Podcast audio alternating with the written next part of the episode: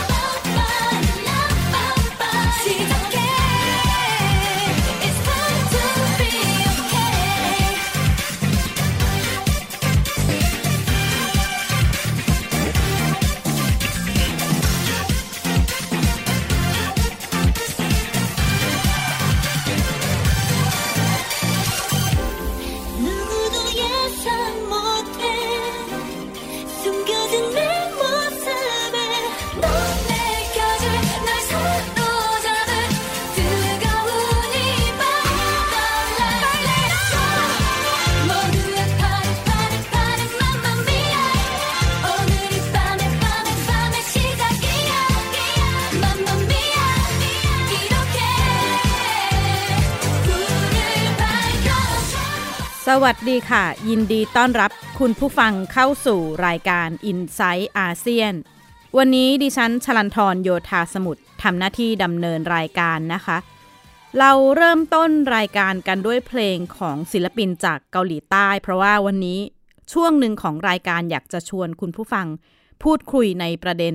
ผลกระทบจากการระรานทางไซเบอร์ เพราะว่าในช่วงต้นอาทิตย์ที่ผ่านมา ศิลปินเกาหลีใต้ ก็เสียชีวิตไปอีกคนนะคะ หลังจากที่ไม่มาห่างกันไม่นานไม่ถึง 6 สัปดาห์เลยทีเดียว แล้วก็สองสองคนที่เสียชีวิตไปเนี่ยล้นเคยได้พูดถึง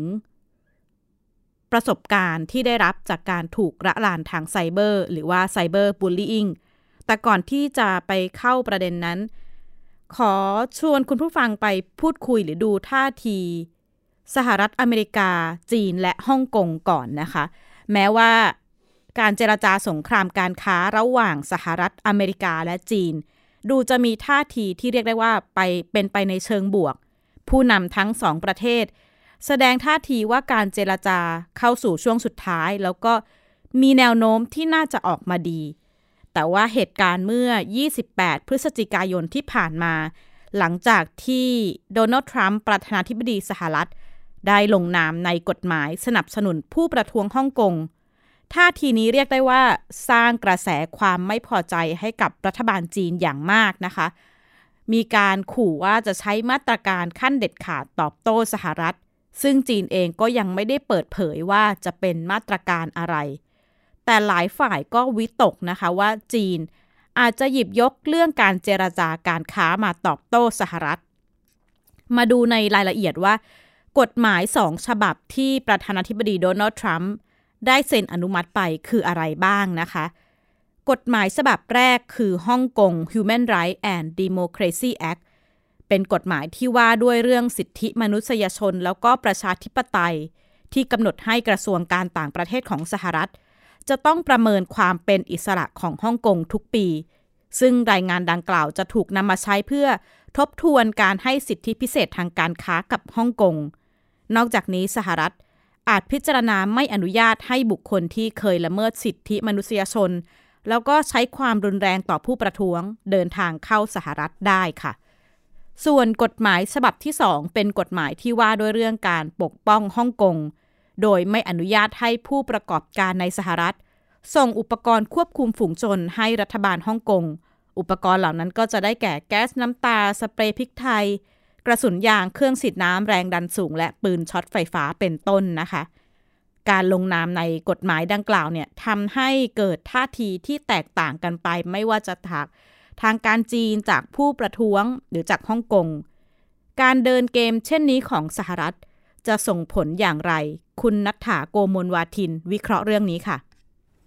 หลังจากลงนามในกฎหมาย2ฉบับที่จริง ๆ ไปถึงโต๊ะของประธานาธิบดีตั้งแต่ 20 พฤศจิกายน เพิ่งจะลงนาม 27 พฤศจิกายนนะคะ วันนี้มีแถลงการออกมาจากทรัมป์บอกว่าผมลงนามในกฎหมายทั้งสองฉบับนี้ด้วยความเคารพต่อประธานาธิบดีสีจิ้นผิงและฮ่องกง ด้วยความหวังว่าผู้นำและผู้แทนของจีนและฮ่องกง จะจัดการกับความเห็นต่างได้ พูดคุยกันฉันมิตร และนำไปสู่เสถียรภาพและความมั่งคั่ง และสันติภาพของฮ่องกงในอนาคต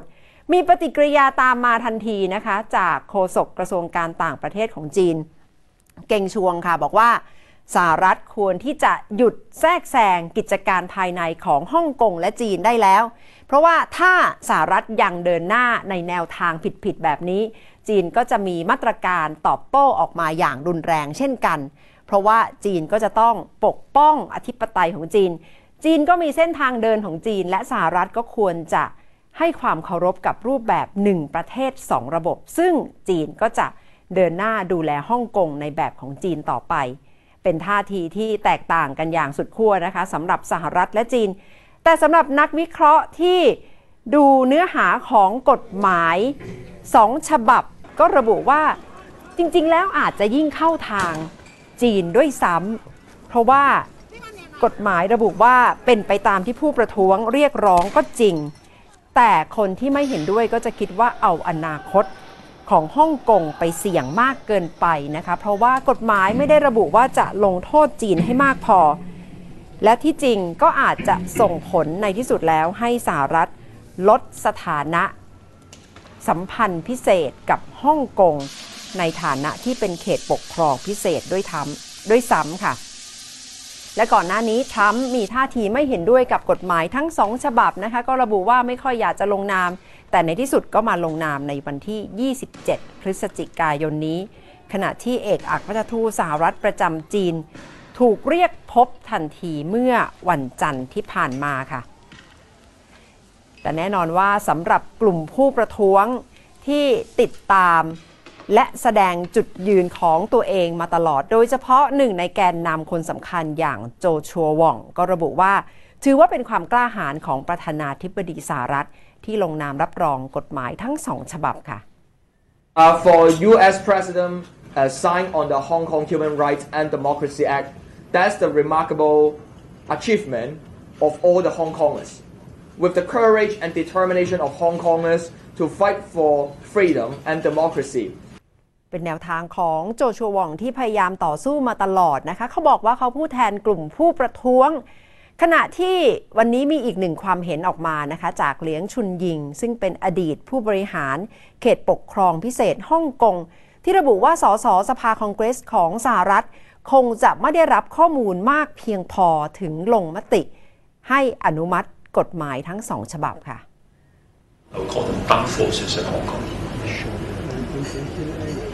want to force Beijing's hands. These are not negotiators. They do not want a negotiated outcome. แล้วทำไมสหรัฐภายใต้การนำของประธานาธิบดีโดนัลด์ทรัมป์ถึงกลับท่าทีในห่วงเวลานี้นะคะ ซึ่งก็ยังมีการเจรจาเรื่องสงครามการค้าระหว่างจีนและสหรัฐ ซึ่งยังเป็นปมสำคัญ ดิฉันสอบถามจากรองศาสตราจารย์ ดร สมชายพักกพาสวิวัฒน์ต่อท่าทีของสหรัฐ ในการตัดสินใจอนุมัติกฎหมายค่ะเพราะในฐานะประธานาธิบดีที่เป็นผู้ที่เรียกว่าอะไรครับ ปกครองประเทศที่เน้นเรื่องสิทธิมนุษยชน เขาจำเป็นต้องแสดงสิ่งที่เรียกว่า moral support นะครับเพื่อที่จะเป็นการตอบสนองต่อสิ่งที่เขาเรียกว่า local consumption นะครับเพื่อที่จะแสดงให้เห็นว่าเฮ้ยเรายังรักษาหลักการนี้อยู่ กับอันที่สองนะฮะ เขาคิดว่าสิ่งที่เขาทำอันนี้นะครับ น่าจะลึกๆแล้วไม่กระทบกับสิ่งที่เขาพูดออกมาว่า จะไปกระทบกับการเจรจาเรื่องของการคลี่คลายทางด้านการค้า แม้ว่าเขาจะบอกว่าเขานะจะมีความรู้สึกการแสดงออกตรงนี้นะฮะอาจจะกระทบแต่จริง ๆ แล้วเขารู้ว่าลึกๆแล้ว ทั้งสองฝ่ายโหยหาในการที่จะหาข้อสรุปเพราะว่ากลัวว่าจะเป็น negative sum game เพราะฉะนั้นการเล่นแบบนี้เขาได้ 2 คะแนนครับคะแนนทีหนึ่1 ก็คือ local consumption คำที่ 2 เป็น bipartisan ซึ่งนานๆทรัมป์จะมีโอกาสที่จะได้ bipartisan ทั้งสองฝ่ายเห็นด้วยและได้คะแนนเสียงจากทางด้านของทางดิโมแครตด้วย และข้อสุดท้ายเขารู้ว่าผลกระทบอันนี้ ลึกๆแล้วนะฮะคงไม่กระทบ เพราะว่าทั้งจีนเอง ก็รู้เลยครับว่าเรื่องนี้ยังไง ก็คงจะไม่สามารถที่จะไป overrule หรือ overshadow กับสิ่งที่สำคัญมากกว่านี้ นั่นก็คือการหาข้อสรุปในเรื่องของสงครามในการค้าครับ แต่ปฏิกิริยาของจีนที่ออกมาแข็งกร้าวไม่น้อยนะคะ โดยเฉพาะคำพูดของโฆษกกระทรวงการต่างประเทศสหรัฐที่ระบุว่าสหรัฐกำลังเดินทางผิดผิดและกำลังแทรกแซงกิจการภายในของจีน ดิฉันสอบถามอาจารย์สมชายเพิ่มเติมค่ะว่าอ่านท่าทีของจีนอย่างไรค่ะ ในกรณีนี้จีนต้องเล่นละครอยู่สองฉาก ฉากแรกต้องแสดงความก้าวร้าวในการที่อเมริกาเนี่ยเข้าไปแทรกแซงกิจการภายในนะตั้งแต่กฎหมายปี 1992 แล้วเขาไม่พอใจ แต่ขณะนี้ยิ่งไม่พอใจมากขึ้น เพราะมีการเพิ่มเขาเรียกว่าหลักการในการที่จะมีการรีวิว กฎหมายฉบับนี้ทุกปีนะครับว่ามีการละเมิดสิทธิมนุษยชนหรือไม่ และในกรณีที่ช่วงนี้ก็คือเป็นการป้องปรามจีน ว่าคุณอย่าใช้กำลังรุนแรงนะฮะเพราะว่าจะมีผลกระทบต่อเรื่องของการแซงชั่นหรือเรื่องอะไรต่างๆเหล่านี้เตือนทั้งรัฐบาลทางด้านของฮ่องกงด้วย แต่ด้านเดงจีนจะต้องมีการถ่วงน้ำหนักครับว่าสิ่งที่เขาเล่นตรงนี้จะเป็นกระทบกับเรื่องของการเจรจา ทั้งจีนทั้งอเมริกาตอนนี้ต่างฝ่ายต่างเรียกว่า จำเป็นต้องหาทางออก เพราะในกรณีทั้งทรัมป์ทั้งจีนต่างฝ่ายต่างรู้ว่า สิ่งที่สำคัญกว่า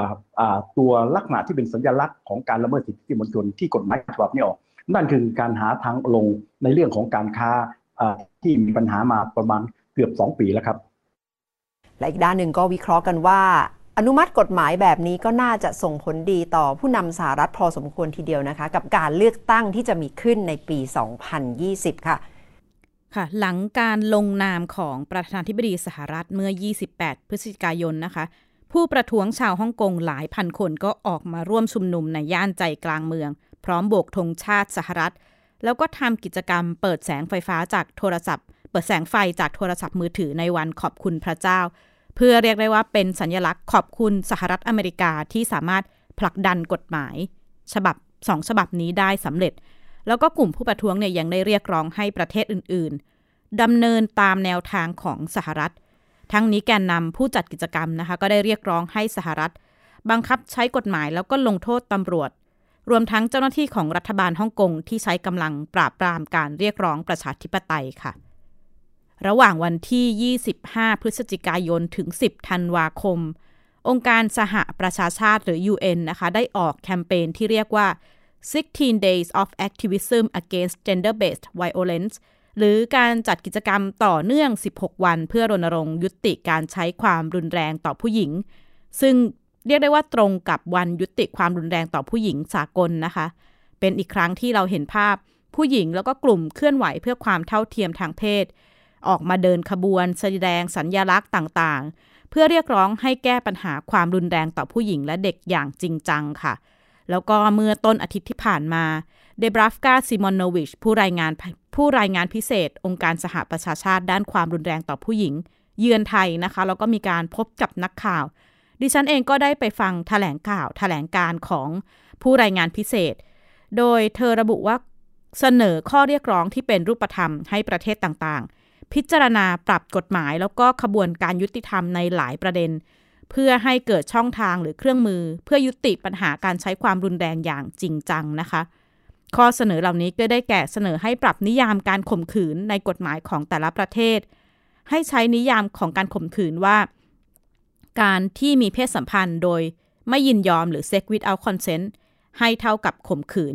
ซึ่งนี่หมายรวมถึงคู่กับคู่แต่งงานด้วยนะคะ แต่ปัจจุบันเนี่ย มีเพียงไม่กี่ประเทศในยุโรป แล้วก็บางรัฐของสหรัฐอเมริกาเท่านั้นที่มีการปรับมาใช้นิยามนี้นะคะ นอกจากนี้ UN ก็ยังมองว่าปัญหาการใช้ความรุนแรงต่อผู้หญิงในปัจจุบันเนี่ยไม่ได้จำกัดเฉพาะการใช้ความรุนแรงทางกาย แต่ขยายไปถึงปัญหาการใช้ความรุนแรงบนโลกไซเบอร์ แล้วก็อินเทอร์เน็ต เสนอให้แต่ละประเทศพิจารณาดำเนินการทางกฎหมาย ต่อกรณีการคุกคามบนโลกไซเบอร์ ติดตามจากรายงานค่ะ โพสต์บนอินสตาแกรมพร้อมคำสั้นๆ ราตรีสวัสดิ์ของคูฮาร่านักร้องนักแสดงชื่อดังชาวเกาหลีใต้ อดีตสมาชิกวงคาร่า ไม่มีใครคิดว่าจะเป็นโพสต์สุดท้าย เมื่อสื่อเกาหลีใต้ รายงานการเสียชีวิตของเธอเมื่อวันอาทิตย์ที่ผ่านมาตำรวจระบุว่ายังอยู่ในขั้นตอนการสอบสวนถึงสาเหตุการเสียชีวิต ที่ผ่านมาคูฮาร่าเผชิญแรงกดดัน และการระรานทางออนไลน์อย่างต่อเนื่อง ทั้งเรื่องความสัมพันธ์และชีวิตส่วนตัว เธอเคยโพสต์ถึงผู้ที่ว่ากล่าวให้ร้ายเธอบนโลกออนไลน์ ให้ตั้งคำถามต่อตัวเอง ว่าเป็นคนเช่นไร ถึงได้แสดงความเห็นร้ายกาจเช่นนี้ การเสียชีวิตของคูฮาร่าเกิดขึ้นเพียงไม่ถึง 6 สัปดาห์ หลังการจากไปของซอลลี่ อดีตสมาชิก FX วงเกิร์ลกรุ๊ปชื่อดังของเกาหลีใต้ ซอลลี่เองเผชิญการแสดงความคิดเห็นที่รุนแรงทางออนไลน์อย่างต่อเนื่อง โดยเฉพาะหลังจากที่เธอสนับสนุนการเคลื่อนไหวประเด็นเสรีภาพของผู้หญิงในการแต่งกาย กรณีการเสียชีวิตของนักร้องเกาหลีใต้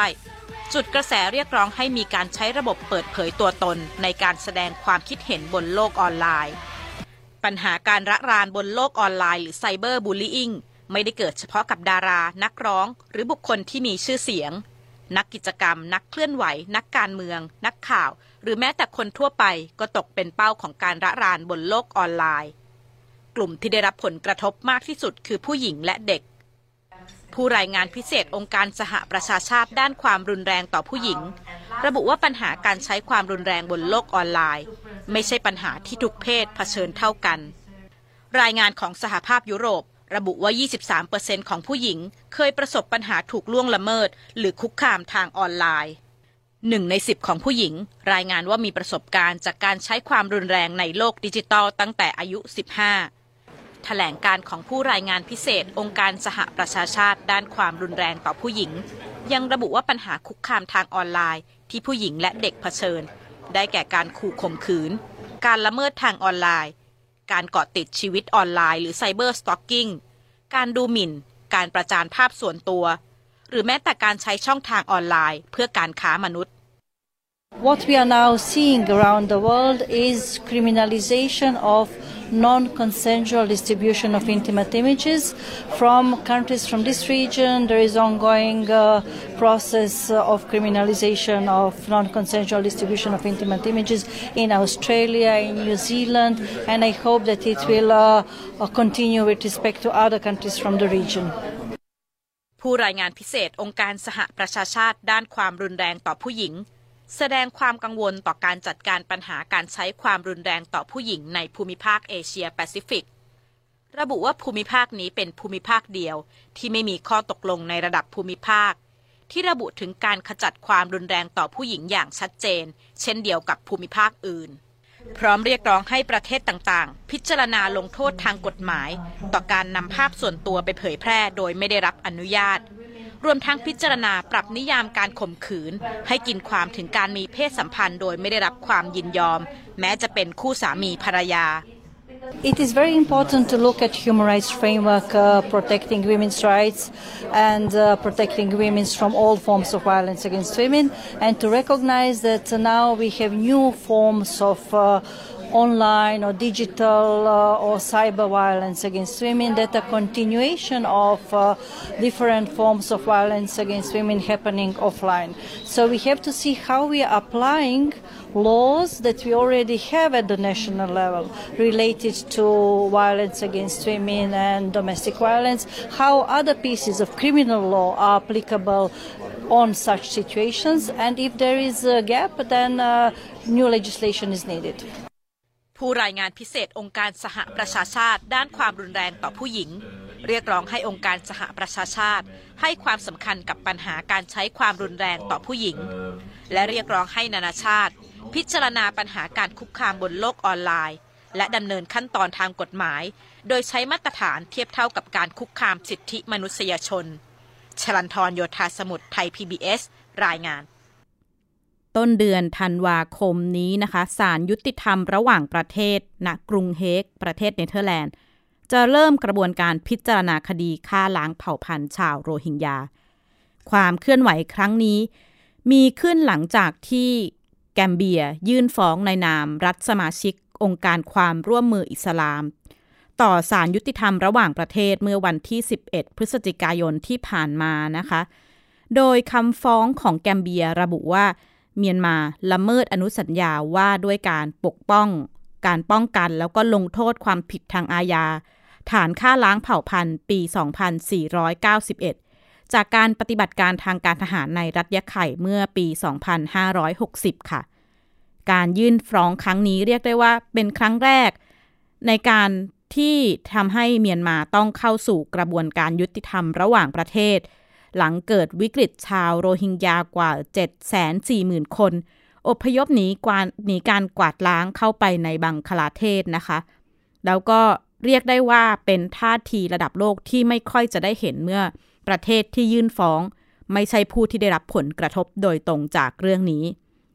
แต่ก็เรียกได้ว่าเมียนมาไม่ได้นิ่งนอนใจต่อเรื่องนี้นะคะ เมื่อวันที่ 20 พฤศจิกายนที่ผ่านมา นางองซานซูจีที่ปรึกษาแห่งรัฐเมียนมา เตรียมนำคณะนักกฎหมายต่อสู้คดีฆ่าล้างเผ่าพันธุ์ชาวโรฮิงญา ในศาลยุติธรรมที่กรุงเฮกค่ะ ซึ่งกระบวนการจะเริ่มต้นในต้นเดือนธันวาคมนี้นะคะ แล้วก็นางองซานซูจีเนี่ยจะรับหน้าที่เป็นในฐานะหัวหน้าคณะผู้แทนฝ่ายกฎหมายของรัฐบาลเมียนมา ต่อสู้ตามกระบวนการทางกฎหมายระหว่างประเทศ เพื่อปกป้องประโยชน์ของชาติค่ะ นอกจากนี้นะคะ เมียนมาเองก็ยังมีกรณีที่ถูกยื่นฟ้องอีกสองคดี ในประเด็นเดียวกันคือประเด็นฆ่าล้างเผ่าพันธุ์ชาวโรฮิงญา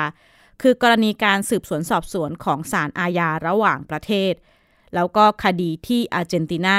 ยื่นฟ้องนางองซานซูจี ว่าก่ออาชญากรรมต่อชาวโรฮิงญาค่ะ ขณะที่นักวิเคราะห์การเมืองอิสระในนครย่างกุ้ง มองว่าการเคลื่อนไหวของนางองซานซูจีในครั้งนี้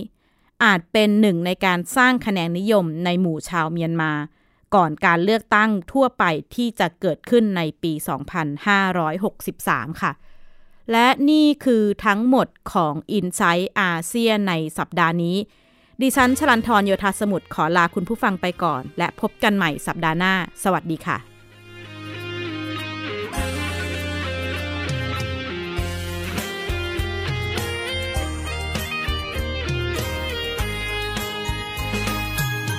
အာယုံကျင်းလေးရောက်ပြီးတွန်ကြီးတဲ့လင်းကြပန်နဲ့ညီတေရွာလုံးစနီကွတ်တို့စီစီစွန်းနာချရအလောက်ခွေလို့စင်ရအိုးကွက်တမ်းများစီညာညာတေရွာလုံးငါလဲစင်းနေဖြစ်ကြပြန် your dark